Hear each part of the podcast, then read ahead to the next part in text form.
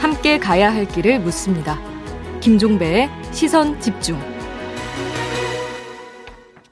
네, 부실급식과 연이은 부대 내 성폭력 사건으로 국민들의 지탄을 받는 대한민국 군대의 제도 개선을 위해서 출범된 게 바로 민관군 합동위원회입니다. 근데 여기서 지금 파열음이 나오고 있습니다. 어제 합동회에 참여하고 있는 6명의 민간 위원들이 국방부가 군 개혁의 의지를 보이고 있지 않다. 합동위원은 국방부의 들러리로 전락했다면서 사퇴 의사를 밝힌 건데요. 왜 이런 일이 발생을 한 건지 어제 사퇴 의사를 밝힌 민간 위원 가운데 한 분이죠. 임태훈 군 인권센터 소장 연결하겠습니다.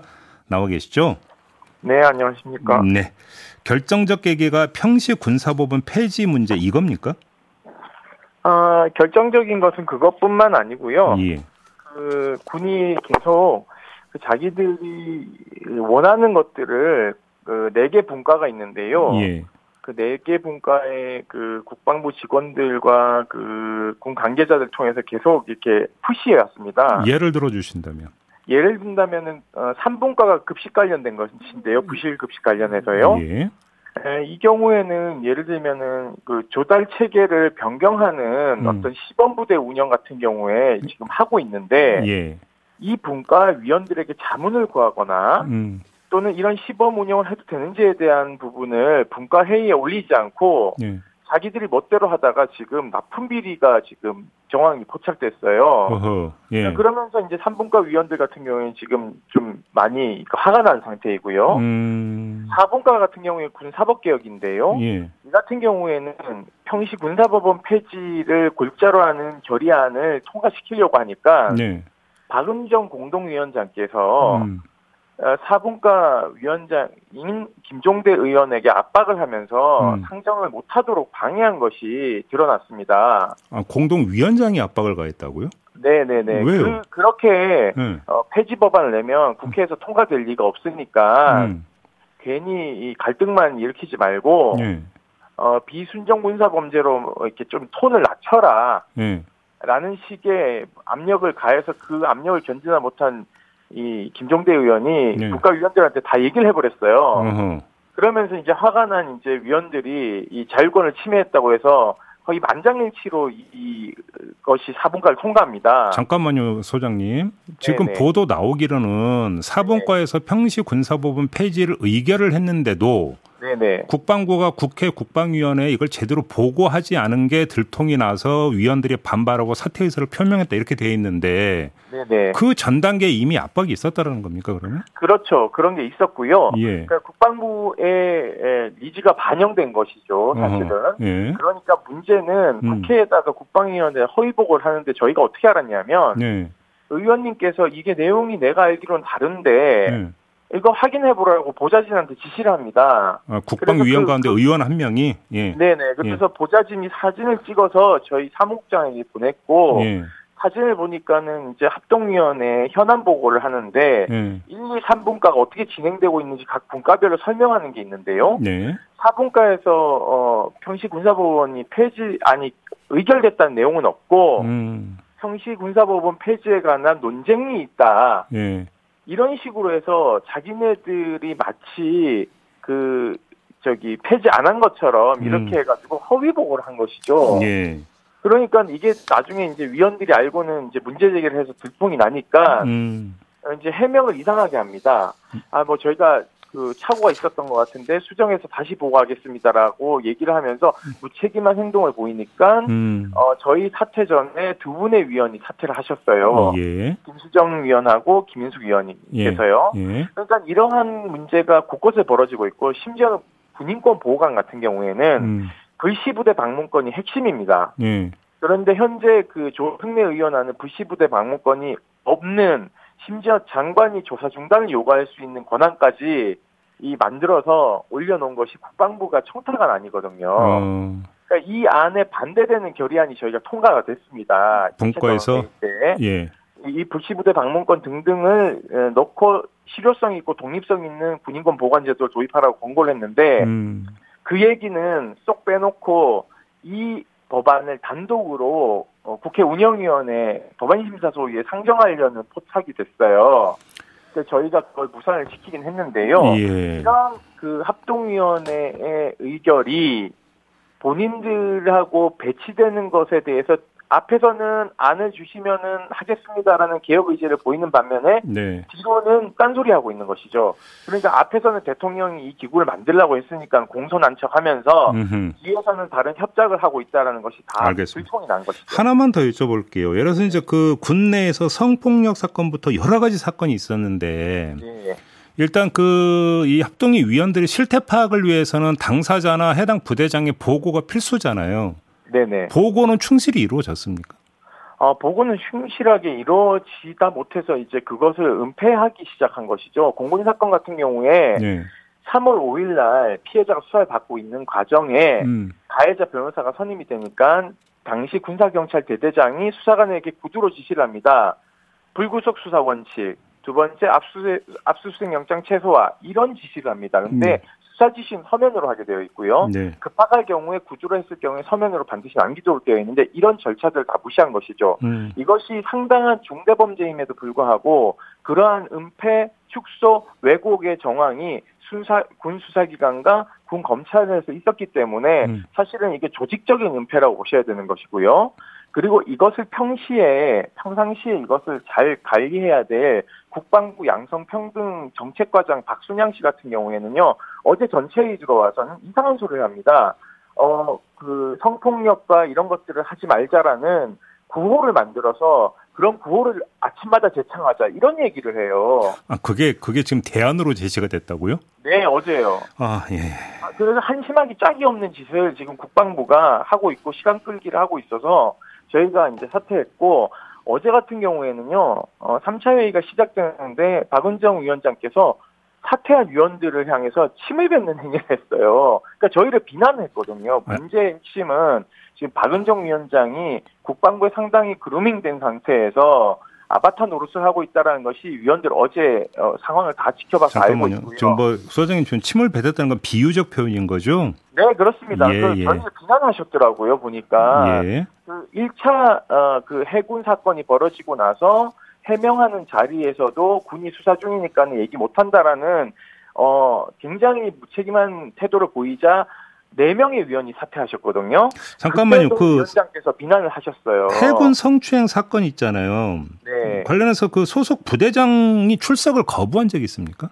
회의? 아 저희가요 예. 임시 그 회의를 소집 요구를 3분의 1 위원이 서명을 하면 할 수 있습니다. 예. 그래서 34명의 위원이 긴급하게 임시 회의를 해야 된다라고 음. 얘기를 했는데 음. 위원장께서는 차일피일 미루면서 이게 34명이 서명했다는 게 근- 법적 근거가 무엇이냐고 막 물어보더라고요. 음. 그러면서 차일피일 미루고 심지어는 이것을 안 하고 긴급 토론회로 물타기를 시도하셨어요. 그래서 많은 위원들이 반발을 하면서 긴급 토론회 아닌 임시회의를 해라 당장. 왜냐하면 우리 운영 규정에 그것을 시행하도록 되어 있는데 네. 위원장께서 그렇게 하지 않으시면은 사실 딱 탄핵 사유거든요. 음. 근데 거세, 거세게 반발하니까 마지못해서 수요일 날 개최하는 것을 화요일 날 땡겨서 합니다. 왜냐하면 이날 어, 주요 그 군 수뇌부 회의가 있기 때문에 예. 일부러 국방부 장관과 해군 참모총장을 참석시키지 않으려는 꼼수를 부린 것이죠. 저희는 출석 요구서에 반드시 명기해놨습니다. 해군 참모총장과 해당 부대장 그리고 중수대장과 수사 관계자들을 모두 차- 출석하라고 요구했는데 그것이 사라지고 해군 참모총장과 양성평등센터장이 오면서 어 이것이 그 군 수뇌부 보위를 하기 위한 것으로 작동했다라고 저희는 알겠습니다. 의심하고 있습니다. 지금 이제 그 소장님께서 여러 차례에 걸쳐서 박은정 공동위원장의 문제점을 지적을 해 주셨는데 만약에 박은정 공동위원장이 여기에 대해서 반론이 필요하다는 입장을 표명을 하신다면 저희가 언제라도 마이크를 내어드릴 어, 준비를 해놓고 있겠다라는 점을 일단 좀 말씀을 좀 드리도록 하겠고요. 자 그러면 자 이제 어떻게든 정리가 돼야 되는 거 아니겠습니까? 지금 그러면 이 합동위원회가 제대로 그러니까 돌아가기 위해서 뭐가 필요하다고 판단을 하시는 겁니까?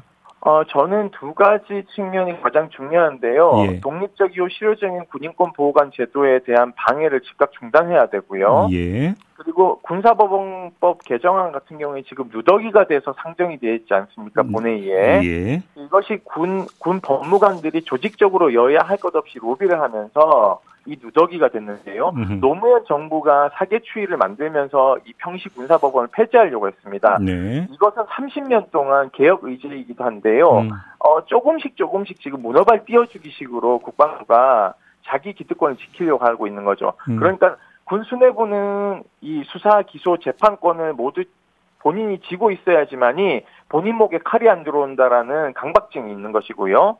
군 법무관들은 자기들의 독점 시장이 무너질까봐 걱정을 하고 있습니다. 이게 무슨 소리냐면 우리가 법률 시장에 가면은 일반 형사 사건 같은 경우에는 수임료가 500만 원부터 시작하는데요. 네. 군 사건 같은 경우에는요. 기본 1000만 원부터 시작합니다. 이게 왜 그러냐면 예, 예. 군 법무관 출신들의 정관예우 카르텔이 여전히 형성되어 있기 때문에 군사법원이 폐지될 경우에 본인들의 독과점 시장이 무너질까봐 조직적으로 음. 지금 개입을 해서 반대하는 것이죠. 이 알겠습니다. 카르텔은 반드시 깨야 된다고 저는 생각하고 있습니다. 알겠습니다. 참 첩첩산중이네요. 일단 이 점 확인하면서 오늘 인터뷰는 이렇게 마무리하겠습니다. 고맙습니다, 소장님. 네, 감사합니다. 네, 지금까지 임태훈 군인권센터 소장이었습니다. 날카롭게 묻고 객관적으로 묻고 한 번 더 묻습니다. 김종배의 시선 집중.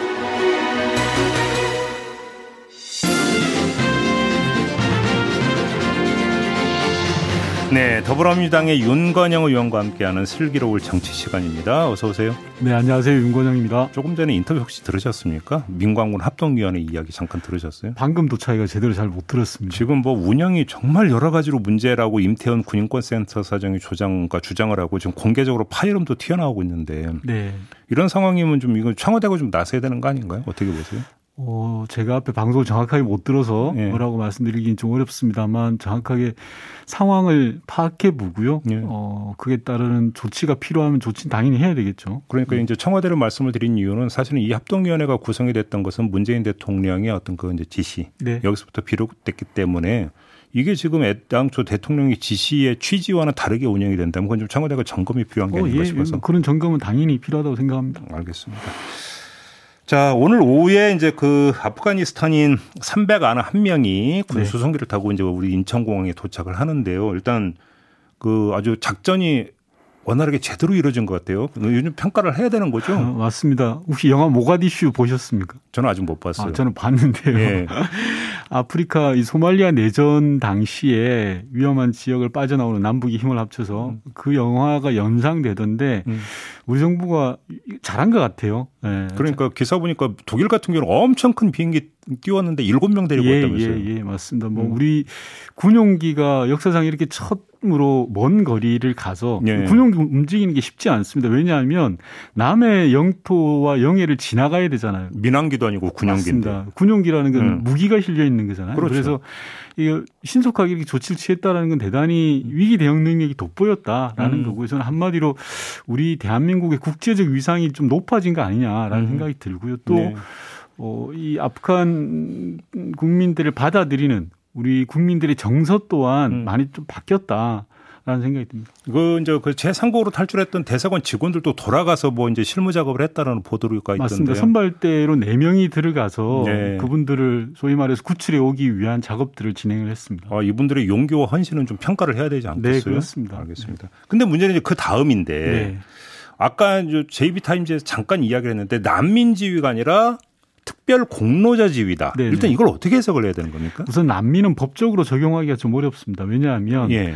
어, 우리나라 영토에 도착을 해서 자신들이 신청하는 게 난민이거든요. 근데 이분들은 지금 아프간에 계시거든요. 음. 그리고 이분들은 저희 정부와 수년 동안 일을 함께한 우리 정부나 우리 음. 대사관 직원들이 어려울 때 도와줬던 일종의 협력자들입니다. 그렇죠. 그러다 보니까 난민으로 적용하기에는 좀 어렵고 쉽게 음. 말하면 아프간의 친구들인데 음. 이분들을 어떻게 규정할 것이냐라고 했을 때 법무부가 특별 공로자다라는 걸로 규정을 한 것 같습니다. 근데 지금 그래서 좀 의원님께도 이제 더 구체적인 걸 좀 질문 드리려고 했는데 특별 공로자라고 하는 법적 개념을 살펴보니까 네. 국적법이나 출입국 관리법 시행령에 있어요. 네. 그 개념은 근데 이제 여기서 나오는 개념은 그러니까 그 특별 귀화 대상자나 아니면 네. 영주권 부여 대상자와 관련해서 이제 특별 공로자라는 개념이 나오고 있을 뿐이지 그러면 이들이 한국에 와서 그럼 정부가 어떤 지원할 것인가라고 하는 개념은 역사 없거든요. 맞습니다. 이 문제는 그럼 어떻게 풀어야 되는 이 거예요? 부분은 이제 정부합동 TF에서 차분히 풀어가야 되는 건데요. 예. 쉽게 말하면 아프간의 이 국민들을 우리 정부가 구출해오는 이 작전이 사상 최초 처음 있던 일이지 않습니까? 음. 그러다 보니까 현행 법 제도가 미비할 수도 있습니다. 이 그러니까요. 부분들이. 예, 그래서 이런 것들은 어 지금 법무부, 외교부, 국방부, TF를 통해서 조기에 해결해 나가야 될 과제가 아닌가 싶습니다. 뭐 민간 지원이라면 모르겠는데 이제 국가 지원이라면 당연히 국가 예산이 투입이 맞습니다. 돼야 되는 거니까 법률적 근거가 있어야 되잖아요. 네네. 그런데 지금 그 뭐 제가 법률 전문가가 아니라 단정은 못하겠지만 지원 규정은 없더라고요. 네, 오히려 네. 차라리 난민이면 지원 규정이 난민이면 분명히 초기 있죠. 뭐 6개월 정도까지는 지원 가능한데요. 네. 그래서 이런 부분들은 난민 지위에 정확하게 난민 지위에는 맞지는 않습니다. 제가 음. 모두에 설명드린 것처럼 음. 그러나 그에 준하는 지원을 한다든지 네. 정부 차원에 좀 가닥을 탈 필요는 있어 보입니다. 그러게 이제 그 법- 그러니까 이 법률적 검토를 어떻게 할지를 좀 한번 좀 지켜보도록 하겠고요. 네. 일단은 좀 진천 중과 주민들 같은 경우 환영한다는 입장을 내놓고 있는데 이것도 참 전형적인 것 네, 네, 같습니다. 네. 아, 알겠습니다. 그럼에도 불구하고 우리 사회 일각에서는 좀 아니지 않느냐는 또 그 반발 여론도 있는데 이건 어떻게 받아들이세요? 그 이분들이 앞서 말씀드린 것처럼 그냥 생판 처음 보는 분들이 아니라 우리 음. 대사관 외교관들과 또는 병원에 있는 의사들과 수년과 하- 함께 했던 분들이세요. 네. 어, 길 가는 낯선 사람을 집에 들이는 게 아니라는 뜻입니다. 음. 그러니까 현지에서 또 채용할 때 저희 정부와 대사관이 엄격한 신원 조사를 했거든요. 그리고 네. 이번에도 선발대 4명이 들어가서 이분들의 백그라운드를 다 조사를 했다라고 합니다. 음. 그래서 많이 걱정되시는 부분들이 있습니다만 음. 그런 부분들은 저희가 철저히 예, 조사하고 관리하고 있다라는 걸 말씀드리고 또 국제사회 일원으로서 우리 정부의 책임을 외면할 수는 없는 거 아니겠습니까? 당연하죠. 미국 같은 경우는 만 명이 넘는 아프간 현지인들을 지금 구출해 오고 있고 음. 영국, 뭐 독일, 프랑스 마찬가지고요. 실제로 이번에 들어오는 한 400여 명 중에 5세 미만의 영유아가 100명이라고 합니다. 그렇다고 하더라고요. 예, 예. 그래서 우리가 어려울 때 함께 했고 도움을 주셨던 분들에 대한 저희 도의적 책임이 저는 있다고 생각을 합니다. 음, 그래서 근데 이런 부분들 네. 역측면도 있는 것 같은데 제가 너무 오버센스인지는 모르겠으나 네. 이들에 대해서 이제 특별 공로자라는 점을 너무나 강조를 하다 보면 그 그림자가 네. 그러면 대한민국에 특별한 공로가 없는 아프가니스탄 사람들 그러니까 대한민국 아무 상관이 없는 아프가니스탄 사람들은 우리는 뭐 모른다. 네. 이런 이야기로 그러니까 그 간주될 수도 있습니다. 상당히 위험한 예, 접근법일 예, 수 예, 있잖아요. 예. 맞습니다. 그래서 앞서 말씀드린 것처럼 이분들 어떻게 규정하느냐에 대해서는 현행 법에 대해서 명확하게 적용하기가 좀 어려운 부분들이 있지 않습니까? 예. 그래서 이제 법무부에서는 특별 공로자라는 개념을 도입한 것 같고요. 음. 방금 진행자께서 말씀하셨던 것처럼 좀 균형 있게 종합적으로 볼 필요는 있다 이렇게 봅니다. 알겠습니다. 좀 다른 문제로 좀 넘어갈게요. 네. 어제 그 혹시 유니스 의원의 그 기자회견 보셨습니까? 기자회견을 보지는 않았고요. 나중에 뉴스 검색은 좀 많이 해봤습니다. 민주당 거, 민주당을 이제 거론한 대목 보셨죠? 네. 어떻게 받아들이십니까? 양론이 있는 것 같습니다. 유니스 의원의 사퇴 기자회견을 보면서 책임 있는 정치적 결단이라고 보는 쪽과 음.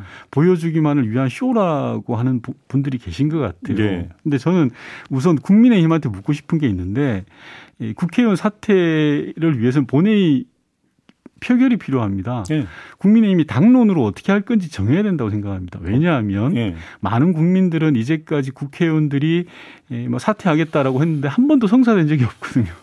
한 분도 없었던 예, 거예요. 예, 예. 음. 한마디로 이제 위기를 모면하기 위한 정치적 제스처가 아니냐. 음. 유니언의 어제 사퇴 선언이라는 게 그런 의심의 눈을 가지고 있고요. 또 예. 오늘 아침에 언론 보도에 따르면 어, 유니언의 부친께서 연세가 꽤 많으시더라고요. 80살 가까이 되셨더라고요. 네. 근데 세종시에 땅을 사셨어요. 예, 아마 땅 그러니까 매입점이 70 16년, 예. 2016년, 음. 2016년인데 76세인가 그때. 예, 예, 맞습니다. 예. 뭐 노년에 시골에서 농사를 짓겠다라고 하셨는데 음. 어, 농사 짓는 땅이 전국에서 가장 비싼 세종시에 땅을 사고 네. 그리고 그것도 한두 평도 아니고 3천 평이라는 땅을 80살 되신 분이 산다는 게 상식적이지는 않거든요. 음. 그래서 저는 유니온에 대한 이 판단 부분은 최소한 제- 첫 번째로 어, 국회에서 국회의원 사퇴가 처리되는 순간에 저는 판단해도 늦지 않다. 음. 아니, 그러니까 두 번째로는 유니스 의원에 대해서 제기되고 있는 여러 의혹들이 검증된 다음에 판단해도 늦지 않다. 결국 두 가지를 말씀드립니다. 결국 이제 사안의 어떤 성격이 뭔지를 먼저 봐야 맞습니다. 된다 이런 말씀이신 네. 거죠. 아, 알겠습니다. 근데 윤희숙 의원 이야기가 나오면 따라붙는 것은 민주당은 네. 이거 아니겠습니까? 민주당 애당초 공언은 근데 왜 안 지키느냐? 아, 이 이야기 따라보는데 어, 어 떻게 평가를? 아, 민주당과 국민의힘은 비교 불가라고 생각합니다. 어떤 점에서? 우선 첫 번째로 어, 민주당의 국, 국회의원들 중에 부동산 투기 의혹이 있다는 분이 12분이셨고요. 맞아요. 국민의힘도 12분 맞습니다. 네. 숫자는 동일하지만 국회의원 전체 규모를 보면 거의 배 가까이 차이가 납니다. 이제 전체 의석수 말씀하시는 거예요. 비율 비율 말씀하시는 예, 거죠. 비율이 거의 배 가까이 되고요. 예. 두 번째 조치에 있어서는 민주당이라고 억울한 게 없겠습니까? 음. 민주당 의원이라고. 그럼에도 불구하고 자 나가서 당신들이 결백을 입증하고 들어오라라고 음. 해서 다 전원 탈당 권유를 했습니다. 하지만 국민의힘은 셀프 면죄부를 줬어요. 음. 50%만 탈당 권유하고 50%는 어 됐다 문제 없다. 그 문제 없다라고 할 수 있는 권한을 국민의힘 갖고 있지 않습니다. 그래서 셀프 조치 면죄부를 줬다라는 생각이 들고요. 저는 이준석 대표가 정말 좀 실망인데 최소한 민주당보다는 강하게 하겠다라고 음. 호언장담을 했지 않았습니까? 음. 야당 대표의 말이 너무 가볍다라는 생각이 들고요. 깃털처럼 가벼워서 되겠습니까? 그래서 그리고 또 하나 좀 주요하게 봐야 될 중에 하나가 어 셀프 면제부를 준 분들 중에 예, 그중에 두 분이 윤석열 후보 캠프에 계신 분이고요. 심지어 그게 부동산 정책 본부장을 네, 하시는 분이 네, 계세요. 네, 부동산 투기 의혹을 받는다라고 권익위로부터 지적받으신 분이 부동산 정책을 총괄하고 계세요. 음. 이건 좀 뭔가 사리에 맞지 않는다. 근데 생각합니다. 제가 지금 민주당은 이라고 이제 그 여쭤봤던 것은 네. 탈당 권유를 한 다음에 후속 조치를 나몰라라 하고 있지 않습니까? 심지어 탈당계를 낸 의원들조차 그 탈당계도 처리를 않고 있는 거에 대해서 어떻게 평가하냐라는 질문. 아, 탈당계를 낸 부분에 대해서 지금 우리 당은 전체적으로 취합을 해서 처리하려고 하고 있고요. 예. 이게 과정이 좀 음, 겹쳐져 있습니다. 쉽게 말하면 예를 들어서 윤재 갑 의원님 그리고 우원, 어, 무상호 의원님 같은 경우에 네, 네. 어, 경찰을 통해서 무혐의가 입증이 돼 버렸어요. 무혐의가 아니라 공소시효가 네. 지나서 불입건했다. 네. 이게 맞는 거 아닌가요? 예. 뭐 어, 공소시효가 지난 부분도 있고요. 음. 나무 아닌 부분도 있는 거죠. 아, 그런가요? 예. 예. 예. 알겠습니다. 예, 그래서 어, 좀 다르다고 생각해요. 국민의힘과 민주당의 상황은. 음. 네. 아, 그렇게 보시는 거고요. 네. 이것도 좀 여쭤봐야 되는데 어제 의원총회에서 언론중재법 개정안 처리 문제 논의했었죠. 예. 좀 일단 분위기가 어땠습니까? 어, 다수는 지도부의 판단을 존중하고 예. 어, 지도부의 판단을 쫓아가자라는 예. 게 다수였습니다. 지금 그 보도에 따르면 조홍천 의원이나 오기영 의원 같은 경우는 상당히 비판적인 목소리를 냈다는 보도가 된데 맞습니까? 어, 조홍천 의원님은 페이스북에 음. 글을 올리셨죠. 예. 네. 의원님 견해는 어떠세요? 어, 저는 그렇습니다. 언론이 좋은 언론이 있고 나쁜 언론이 있다고 생각합니다. 정의와 공정을 위해서 노력하는 언론은 좋은 언론이죠. 네. 나쁜 언론은 허위 과장 보도, 음. 왜곡 보도를 일삼는 게 나쁜 언론입니다. 네. 지금 민주당이 하려고 하는 것은 이 나쁜 언론에 대해서 규제하고 처벌하자. 음. 그리고 힘없는 국민들의 입장에서 하자라는 음. 것입니다. 근데 네. 일각에서 좋은 언론에 계신 분들도 야, 그렇게 나쁜 언론으로만 몰아가면 언론 전체를 몰아가서는 좋은 언론이 설당이 없지 않냐 음. 토대를 만들어야 되지 않겠냐라는 음. 이야기를 하고 계신 것 같아요. 예. 그런 부분들은 민주당이 기담아 들어야 될 부분입니다만은 네. 본질적 취지 언론이 권력화되어 있고 사유화되어 있는 그리고 음. 정치화되어 가는 부분들에 대해서는 좀 일정한 규제 가 필요하다라는 지도부의 생각이 좀 동의합니다. 근데 문제는 이제 그 규제의 적절성이 지금 논점 아니겠습니까? 네. 예를 들어서 뭐 이제 고의 중과실이라고 하는 것들이 모호하다든지 이런 어떤 몇 가지 문제가 나왔는데 그 규제 그 자체가 아니라 규제의 적절성이 논점인 것 같은데요. 그건 네, 어떻게 맞습니다. 평가하세요? 규제의 적절성 부분에 대해서는 얼마든지 저는 여야가 논의할 수 있고 충분히 협의할 수 있는 부분입니다. 그러면 시간을 시간을 좀 더 갖고 논의를 해도 되는 거 아닌가요? 그 시간을 충분히 갖는다는 부분들에 대해서 국민의힘 잘 아시지 않습니까? 지금 10여 차례 이상의 회의를 하고 간담회도 하고 여러 차례 했거든요. 이게 지연, 지연 작전이다. 예, 논의에 들어오지 않습니다. 밖에 있어봐야 뭘 하겠습니까? 근데 좋은 언론, 나쁜 언론의 구분법이 아니라 좋은 기사, 나쁜 기사 이게 맞는 구분법 아닌가요? 전 같은 취지로 말씀을 드린 건데요. 예. 어, 좋은 언론이 좋은 기사를 쓰는 거겠죠. 예. 예. 그래서 뭐 전 나쁜 언론들에 대해서는 좀 우리 국민들 스스로가 예. 판단하고 있지 않습니까? 언론 중재법에 대해서 60%가 음. 넘는 국민들이 지지를 보이고 있고요. 음. 그리고 영국의 옥스퍼드 대학에서 조사한 바에 의하면 대한민국의 뉴스 신뢰도가 48개국 중에 38번째라고 합니다. 음. 부끄러운 현실이라고 생각해요. 알겠습니다. 좀 시간이 다 돼서 마무리를 해야 되겠네요. 네. 고맙습니다, 의원님. 네. 네. 지금까지 더불어민주당의 윤건영 의원이었습니다. 네, 시선 집중 2부 마무리하고 8시 3부로 이어가겠습니다. 3부에서는 김동연 전 경제부총리와 만날 예정입니다. 잠시만요.